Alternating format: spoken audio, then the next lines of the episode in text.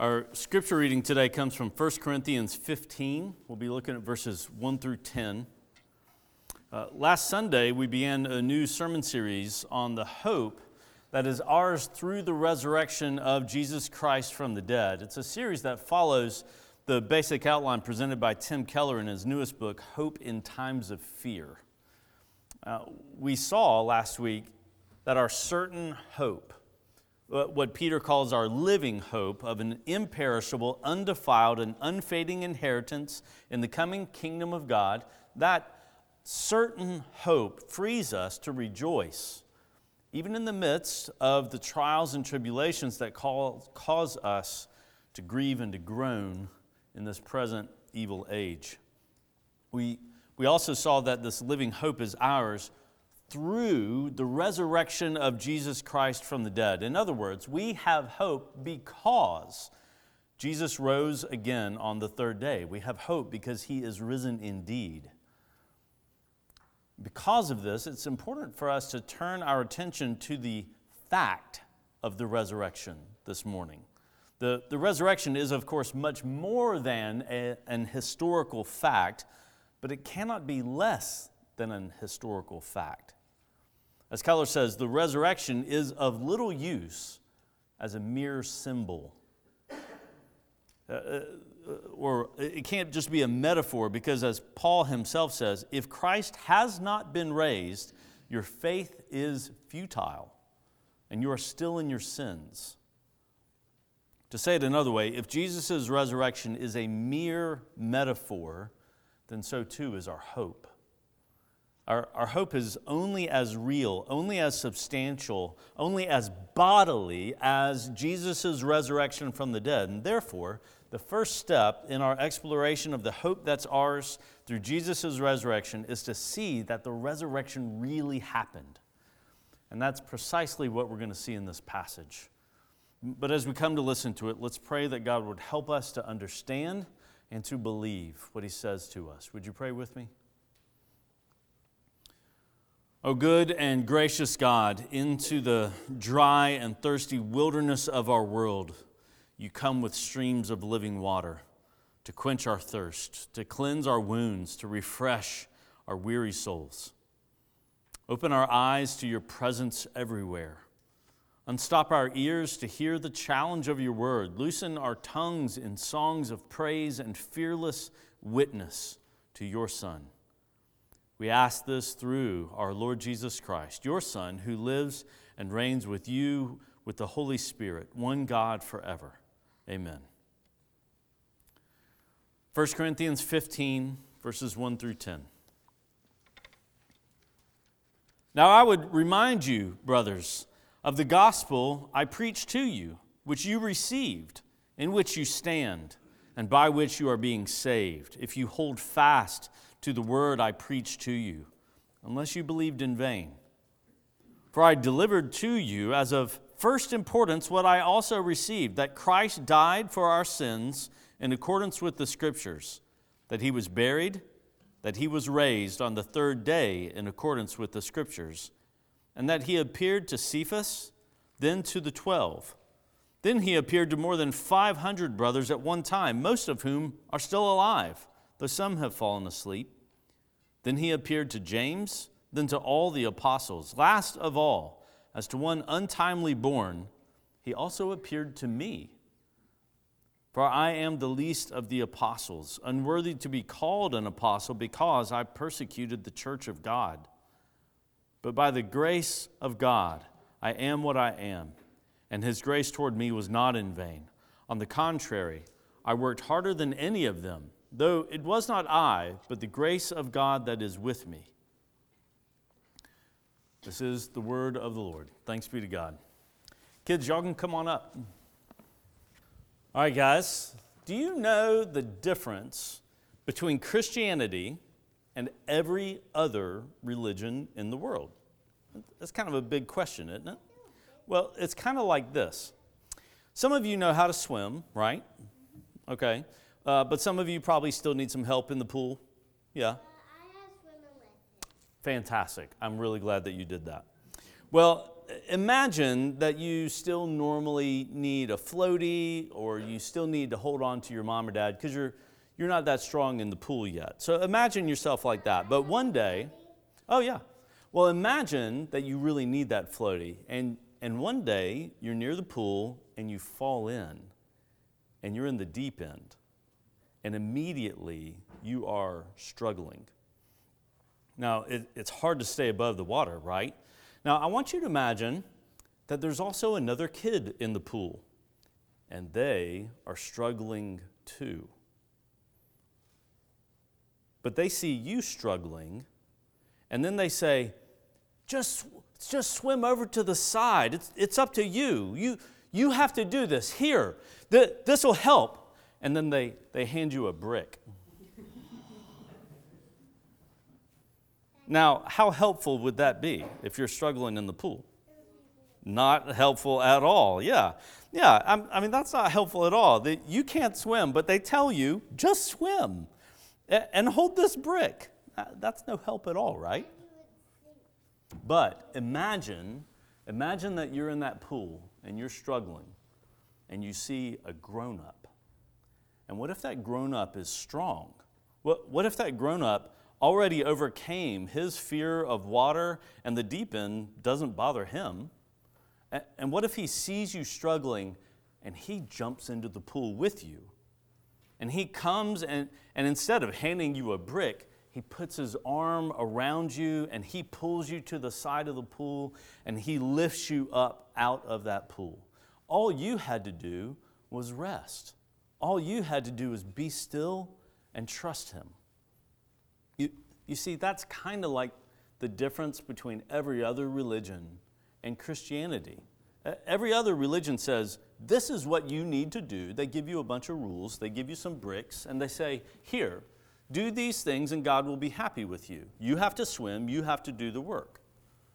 E- even other people who don't believe in a God at all, they, they'll hand you a brick and they'll say, here, this is what you need to do to be a good person. You need to follow these rules, you need to be this way.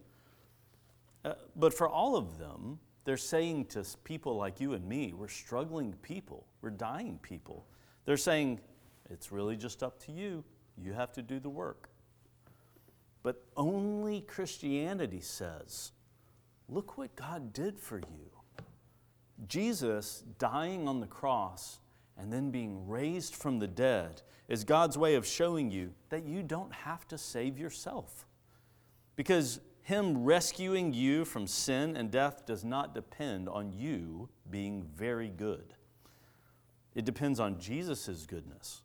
It depends on Jesus' death in your place. It depends on Jesus Himself being raised from the dead, really and truly raised from the dead. Because a dead person can't save anybody else from death, right? But someone who has conquered death can save people. And because Jesus is alive today to save us, that's why we call this good news. You all believe it? All right, thanks. You can go back to your seat. All right, if you haven't done so already, open your Bibles to 1 Corinthians 15, verses 1 through 10. That will be our focus this morning. 1 Corinthians 15, verses 1 through 10. As Sam was saying, we, we started this new sermon series last uh, week, uh, a series that's focusing on the hope of the resurrection, a, a series that's, that's designed to help us set our hope on that hope that is ours through the resurrection from Jesus Christ from the dead. And that's exactly what Paul is trying to help the Corinthians do in this passage. Notice how he begins. He, he writes, Now I would remind you, brothers, of the gospel I preached to you which you received, in which you stand, and by which you are being saved. And so here, Paul is, is giving the Corinthians a summary of something he's already taught them. He, he's giving them a summary of the gospel that he had preached to them. And not only the gospel that he had preached to them, but the gospel that they had believed and, and which he assumes they still believe. And it's that, uh, that, that, it's that aspect of this text that, that gives it its rare significance. Here, for, for one of the few places in the New Testament, we have Paul himself giving us a summary statement of the gospel that he proclaimed. This is Paul's gospel. This is the apostolic gospel in a few bullet points. It's, it's, it's the biblical summary. And so this morning, I want us to, to look at this summary, and, and I want us to, to, um, to see at least three conclusions that we can draw from this summation. And what I want us to see is first, that the gospel is historical. I want us to see, second, that the gospel is reasonable. And then finally, I want us to see that the gospel is gracious. So, first, the gospel is historical. Look again at how Paul frames his, his summation here in verses 3 through 8. He, he says basically, Christ died. Christ was buried, Christ was raised, and Christ appeared. Now, now, obviously, that's not all that he says, but we have to start there because what we need to see is that Paul's summation of the gospel is built around historical events, about things that happened in, in space and time. These four historical events are the frame or the, the skeleton around which Paul's gospel is built. Christ died, Christ was buried, Christ was raised, and Christ appeared. That's the, the framework of Paul's gospel. But, but more than this, more than, the, than just simply seeing that there are some historical events here, we need to understand the significance of this. And this is what Sam was trying to communicate to the kids. Why does it matter that the gospel is historical?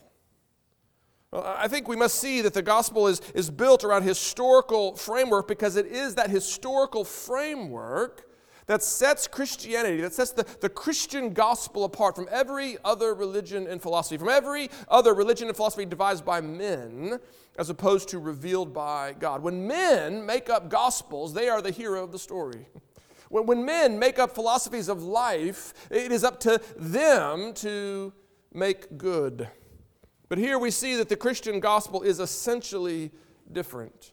The Christian gospel begins not with this is what you must do or this is how you must live, but rather the Christian gospel opens with the idea that this is what Jesus did in history for you. This is what Jesus did to reconcile you to the Father. It's not this is what you must do, but this is what has been done for you. And that has profound significance. It really can't be overstated. The, the difference between this is what you must do and this is what has been done for you by Jesus is the difference between a hopeless project of self salvation and the living hope of a sure salvation. Think about it if the gospel consists merely of instructions, or, or if the resurrection is merely an illustration, then you are your only hope. And you aren't a very good hope. Not because you are as bad as, as any person could possibly be. By, by God's common grace, that's actually not true. You're not as bad as you could possibly be. Actually, no one is as bad as they could possibly be. As bad as some people are, God's common grace is still restraining. them. The evil of mankind has, has not yet been put on full display. As, as horrible and, and as evil as it has been, men could be worse apart from God. And God's common grace is actually restraining our sinfulness. He is, he is actually maintaining some semblance of order in this yet chaotic universe. And so it's not that people are as bad as they could possibly be. The, the truth is that, that, that many people are, are decent. You know them. Your, your non believing neighbors, your, your secular neighbors who are, who are good people, who, who live decent lives. They, they do good things, generous things by human standards. But on the last day, we won't be judged by human standards. On the last day, we won't be measured against the human mean. What does the psalmist say? He says, Who shall ascend the hill of the Lord, and who shall stand in his holy place? He who has clean hands and a pure heart. He doesn't say that the, that the one who is decent will be okay. He doesn't say that the, that the one who is even good by human standards will, will be okay. The one who's good when, when compared to his neighbor, or the one who's, who's good when compared to humanity at large, he'll be all right. That's not what the psalmist says. The psalmist says, He who has clean hands and a pure heart, that is the one who shall ascend the hill of the Lord. And that is why the psalmist also says, If you, O Lord, should mark iniquities, O Lord, who could stand? That is, if, if God keeps a record of our iniquities, if God keeps a record of our sins in his ledger, and then, then gives to us, according to our works, what we deserve, then no one will be left standing after his judgment. Even the, the best of, of people that you know will fail that test. If God gives us according to our works, if He gives us what we deserve, then we are left utterly and, and completely without hope. For while we can measure up to a human standard, we cannot measure up to God's. This is the point that Paul is driving home when he says in his letter to the Galatians All who rely on works of the law are under a curse, for cursed is everyone who does not abide by all things written in the book of the law. Do you hear, do you hear what he's, he's getting at? He's saying those who rely on the law will inevitably be condemned. They will inevitably come under the curse of the law because the only way to be justified by the law, the only way to be justified by our works, the only way to, to achieve that blessing for ourselves is to obey the law, to do all things written in the book of the law without qualification, without exceptions. Not to do more than your neighbor, it's not to do more than just simply your own bad works. The, the only way to, to attain God's blessing, the only way to be justified through the law is to keep it perfectly. To abide by all things written in the book of the law. And that is a standard that none of us can meet. As Paul says in his letter to the Romans, under the law, none is righteous. Under the law, not one measures up. All, without exception, have sinned and fall short of the glory of God. And that is why the historicity of Jesus' death and resurrection is so vitally important. It is the story of Jesus' death and resurrection that, that separates this Christian gospel from every other religion and philosophy. It is the death and, and resurrection of Jesus Christ as a historical fact. If, if Jesus' death and resurrection are merely a myth, if they are merely a, a fable, if it's, if it's merely a metaphor, if all we have is the idea of Easter, much like the idea of the phoenix, the, the idea that, that after the winter comes spring, the idea that, that after devastation there can be a new beginning. If that is all that we have, then we do not have hope. Because the idea of Easter, the, the metaphor of the resurrection, leaves the crushing burden of self salvation squarely on our shoulders. It may encourage us to get up and try again. Well, that can be a new beginning. We can turn over a new leaf. It, it may encourage us to, to try again many times, but it can't offer any actual help.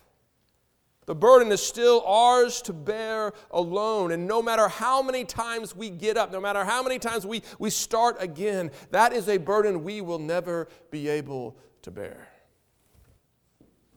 Remember the psalmist if you, O Lord, should mark iniquities, O Lord, who could stand? In our own strength, none is righteous, no, not one. But if he is risen, if he was raised from the dead on the third day in accordance with the scriptures, as Paul says, then salvation belongs to the Lord. And it is bestowed as his gracious gift to be received not by works, but by the empty hands of faith alone.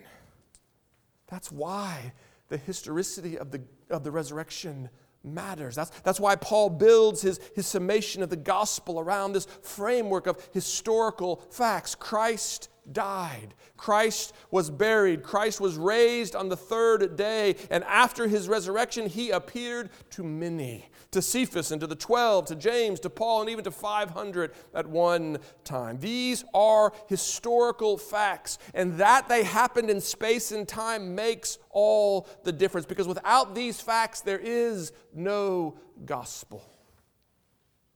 But with these facts, with these events that took place in space and time, we have a gospel that is far better than anything we could have ever asked or imagined. And that is why we must forcefully resist all, all temptations today, all liberal pushes to, to reduce the resurrection to a mere idea, to, to expunge Christianity of this, this supernatural, to make it more palatable to modern minds. That is utter foolishness. That, that is not to, to save Christianity, it is to destroy it. Christianity is built in history. It's built around historical events. It is built around the fact that Jesus died, Jesus was buried, Jesus rose again from the dead, and he appeared to many, and he is now seated at the right hand of the Father, from where he will come again to judge the living and the dead. Those are historical events. They took place in space, in time, and they are the very foundation of the gospel that we believe. And of course, this brings us to our second point. Because these are historical events, it is reasonable to, to believe them. The gospel is not only historical, it is also reasonable. In fact, Keller puts it this way he says, Because Christianity is a historical faith, it is also a reasonable one. And we see that too in this text. 1 Corinthians 15 is brimming with reasons to believe. However, before we, we look at the reasons to believe here in the text, I, I actually want us to, to look at the reason that's given to us by the text itself. It is sometimes suggested that the early church created sort of the legend of Jesus' resurrection because they wanted to you know, lend uh, credence to their claims that, that their teaching had, had divine authority. And so many decades later, they came up with this story that, well, maybe if we just tell people Jesus rose from the dead, it will, it will, it will give us uh, more authority. Because actually, you know, claiming that your founder rose from the dead, that's, that's a pretty good way to, to say, hey, God is for us. And so they made these stories up many years later, many decades later, it is suggested. But actually, this text is, is itself an important piece of evidence against that claim. Look again at, at verse 3. Paul writes, I deliver to you as of first importance what I also received. In other words, Paul is saying that the gospel he preached was not his gospel. It's not, it's not a gospel he made up. On the contrary, it was something that he himself had received. And these verses actually support that claim. Now, I, I know it's dangerous to wade too deeply into the, the weeds of, of textual criticism, but just, just bear with me for a moment here. Because what we have here uh, is is Paul quoting a creed that was already in use in the early church. Scholars of all different theological persuasions recognize that, that verses 3 through 7 are not an original composition from Paul. Paul is here quoting a creed. He's quoting something that was already in circulation, something that he knew and something that he expected his readers to know. We, we know this because the, the language that Paul uses here is not his own. This, this doesn't fit his style of writing. There, there are many phrases here, such as on the third day and the 12, that, that Paul doesn't use elsewhere in his, his writings. And so it is, it is believed by, by most scholars, both liberal and conservative, that Paul is here quoting a creed that was already in use in the early church. And, think about what that means. It means that by the time Paul wrote 1 Corinthians, which was maybe 15 or 20 years after Jesus' crucifixion, already in that, that those initial few decades, there's a creedal summary of the gospel in the early church that is recognized by many, a creedal summary that sets forth Jesus' death, burial, resurrection, and appearances as historical facts. This clearly demonstrates that the story of Jesus' resurrection was not developed a long time after Jesus' crucifixion. On the contrary, the church was confessing the historical fact of Jesus' resurrection almost immediately after his death. Almost immediately, the church begins to recite these historical facts as the framework of their living hope. Now, that doesn't prove that the resurrection really happened. But it puts the skeptic in a very difficult position. If you deny the historicity of Jesus' resurrection, then you have to come up with some other historical explanation for the undeniable historical reality that the church was confessing his resurrection as a historical fact almost immediately. And that is simply not easy to do. But of course, the church's nearly immediate confession is not the only reason. it's not the only reason to believe in the resurrection. The, the creed itself that Paul is quoting is, is filled with reasons to believe. Look again at what he, he says. Paul says, uh, he, as I said, he, he lists here four historical events, but, but it's generally recognized that two of these events are, are fundamental and two of them are, are supplementary, if I may put it that way. The, the crucifixion and the resurrection are fundamental, the burial and the appearances are supportive. And so, first, we have the, uh, the burial as supporting the, the claim that Jesus died. Now, it's nearly impossible to believe that, that the Roman soldiers failed to kill Jesus. If the Roman soldiers were good at anything, they were good at killing people, that they knew how to do it. And so the, the idea that maybe Jesus just swooned is, is almost unbelievable on its face. Roman, Roman soldiers knew how to kill people, and they knew when someone was dead. It, it's so unlikely that they got that wrong that it, that it almost doesn't need answering. But remember, this is why they broke the legs of the two men who were crucified alongside Jesus. They, they knew they weren't dead, they knew these men were not yet dead, and they wanted to speed along the process. It's also why they pierced Jesus' side, because they thought he was dead, but just to confirm, just to double check, they pierced his side to, to prove that he was dead. But as hard as it is to believe that the Roman soldiers failed to kill Jesus, to, to believe that he had merely swooned on the cross, that belief is, is put beyond reasonable doubt when you consider that he was buried. The Jews took burial seriously, and they, they did it thoroughly. And we know that they didn't skimp on the process when it came to, to Jesus, where we're told of the details in the, the Gospels. And therefore, Jesus' burial lends indisputable support to the claim that Jesus died upon the cross. And it is that indisputable evidence of Jesus' death and of his burial that also gives us a context to, to understand the claim that he was raised. To claim that Jesus was raised is to claim that the tomb where Jesus was buried was empty following the resurrection. Paul doesn't state it here explicitly, but he, but he, points, it, he points us to it in, uh, uh, you know, uh, in, in unambiguous terms. The tomb was empty. Jesus was buried and then he was raised, just as the Gospels say. And so the first piece of evidence we have here is that the tomb was empty. But of course, the, the empty tomb by itself is not enough. I don't know if you know this, but, but actually, most scholars today accept the empty tomb. They accept the reality of the empty tomb because there's just simply too much evidence for it. Even those who do not believe in the resurrection, even those who believe that the resurrection is beyond uh, the pale of credibility, they still acknowledge that the tomb was almost certainly empty. And this is why Paul doesn't stop with the empty tomb, but he goes on to say that Jesus appeared.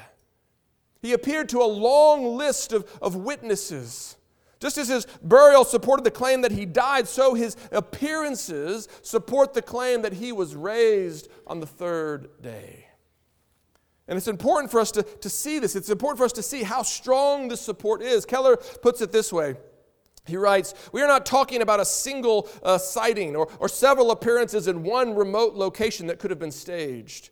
He says, On the contrary, a large number of people across a diversity of circumstances testified that they had seen the risen Lord. Apologist Peter Williams puts it this way He says, The resurrected Jesus is recorded as appearing in Judea and in Galilee, in town and in countryside, indoors and outdoors in the morning and in the evening, by prior appointment and without prior appointment, close and distant, on a hill and by a lake, to groups of men and to groups of women, to individuals and to groups of more than 500, sitting, standing, walking, and always talking. These are the appearances of the Lord. When you think about it, Jesus appeared in so many different locations, in so many different ways, under so many different circumstances. And, and Paul tells us that, that most of these witnesses are still alive. Just think about what that means. What's he? He's, he's challenging the, the skeptics to go and talk to them. Go and talk to these eyewitnesses. They'll tell you what they saw, they'll tell you that they were there. It's why he could say to, to King Festus when he was on trial, he says, These things were not done in a corner.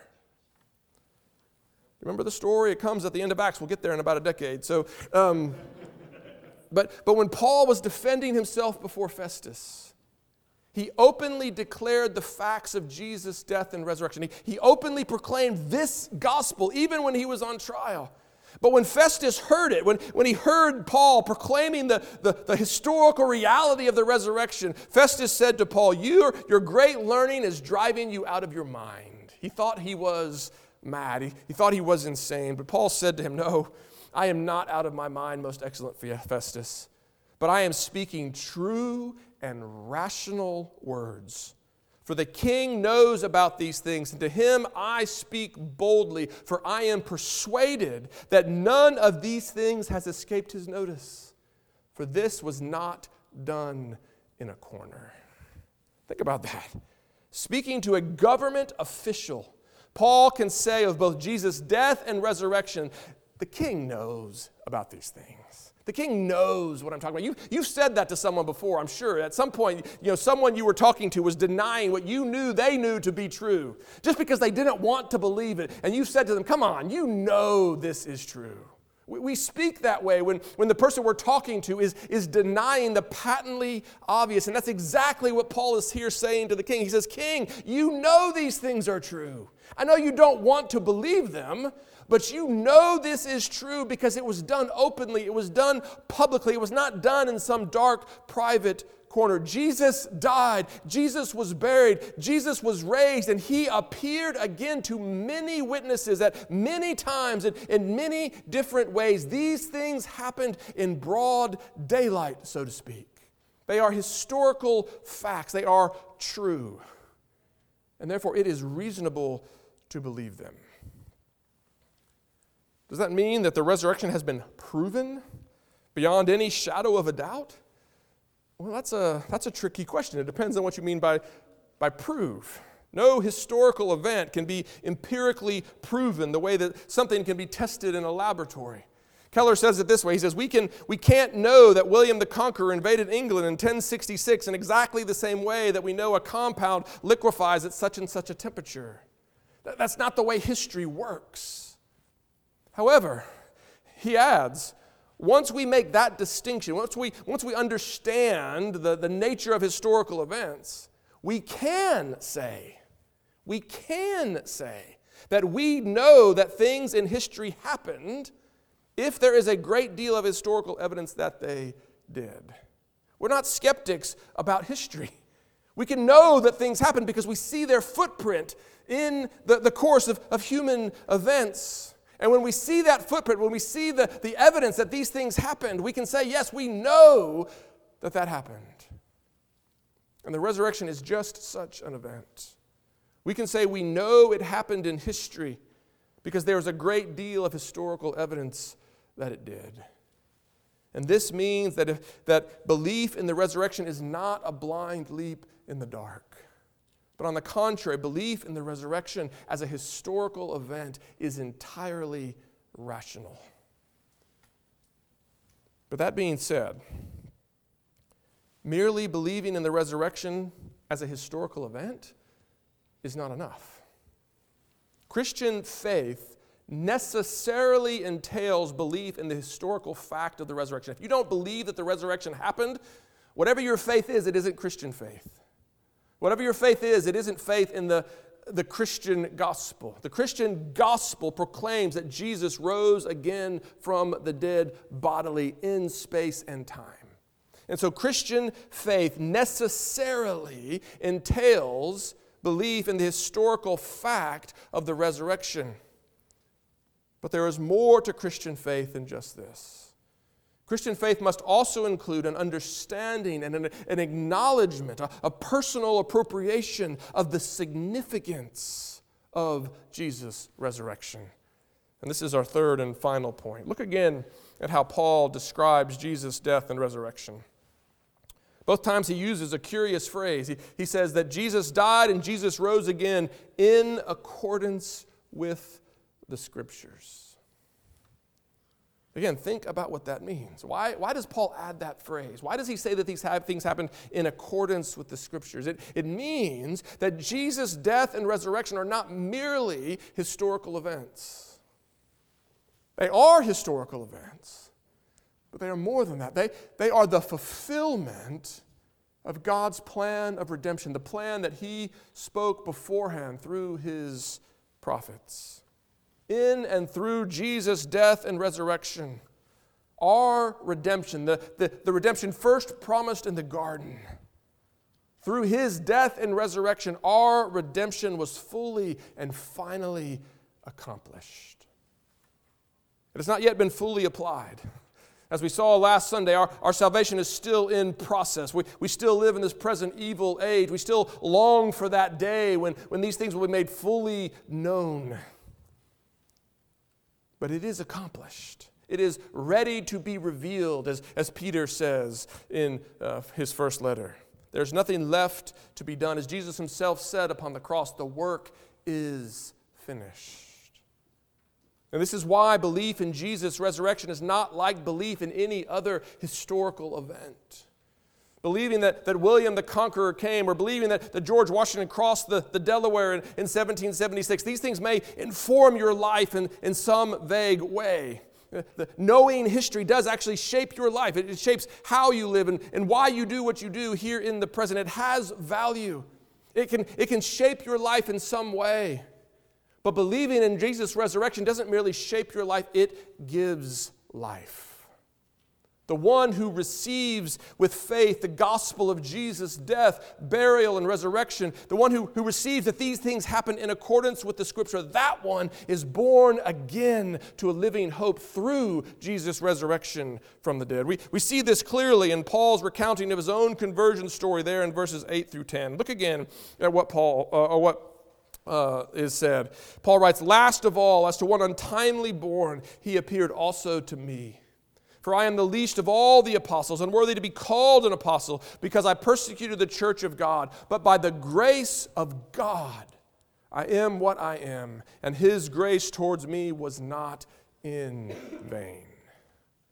In Ephesians 2, Paul famously tells the, the Ephesians that they were saved by grace through faith, which itself was the gracious gift of God.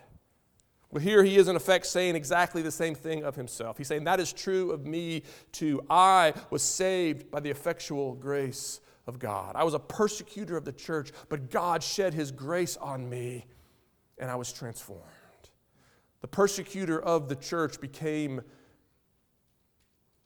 a, proclam- a proclaimer of the gospel. The one who was persecuting became one of the persecuted. That's the transformation that we see in Paul's life. This, this zealous persecutor of the church, when, when Jesus appeared to him on the road to Damascus, he was given not merely faith in the resurrection as a historical event, he was given faith in the resurrection as the fulfillment of the scriptures as the fulfillment of God's plan of redemption. He came to see the risen Lord as the Messiah, as the, the promised Christ, as the one who brings salvation to the people of God. And that changed everything.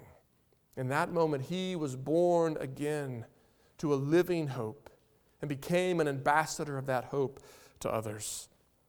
And so, the question that we must ask ourselves this morning is this do you believe in the resurrection?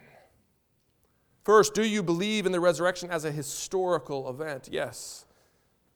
But more than this, do you believe in the resurrection as the historical event that happened in accordance with the scriptures? Do you believe in the resurrection as the, as the climax of, of God's redemptive history, the event through which all those who believe are born again to a living hope? a real and reasonable hope, a hope as real and as reasonable as the resurrection itself. I think that's the truth that most of us, most of us have believed, and most of us continue to believe. To use Paul's language, this is the gospel we received, and this is the gospel in which we now stand. But it's also true that we need to set our hope on this gospel again and again and again. Because we all too easily forget. In the midst of the trials and the tribulations of this life, we can get distracted. In the midst of the trials and the tribulations of this life, we can be entangled by our fears and our anxieties. And in such times of groaning, in such times of grief, we need to set our hope afresh on the hope that is ours through the resurrection of Jesus Christ from the dead. In fact, Paul knows this. It's why he begins, Now I would remind you. This is the gospel he preached to the Corinthians. This is the gospel that they believe. This is the gospel that he assumes they still believe. And yet he reminds them of it because he knows they need the reminder. In the midst of, of this present evil age, they need to again and again and again be reminded of the gospel that they might set their hope on it. And so do we. And so, my challenge to you is simple remember this gospel, preach it to yourselves, and preach it to one another. Jesus died, Jesus was buried, Jesus was raised, and Jesus appeared, all in accordance with the scriptures. And because he did, because these events happened in space and time, we now have a living hope of an inheritance in the coming kingdom that is imperishable, undefiled, and unfading, kept in heaven for us, even as we are being kept for it by God's power through faith. This is the hope that is ours through the resurrection of Jesus Christ from the dead. And because we have such a hope, that's why we call this good news. Do you believe that? Amen. Let's believe it together. Father God, we thank you for your grace. We, we thank you for the gift of your Son. We thank you that, that He entered into space and time in human flesh. We thank you that He lived, that He died, that He was buried, that He rose again, that He appeared to many, that He ascended to your right hand, where He now reigns over all things, and from where He will come again to establish His kingdom on earth as it is in heaven. Father God, help us to believe these things. Help us to set our hope on these things, that we might live out of that hope in this present evil age to the praise of your glory. We pray it in Jesus' name. Amen. Let us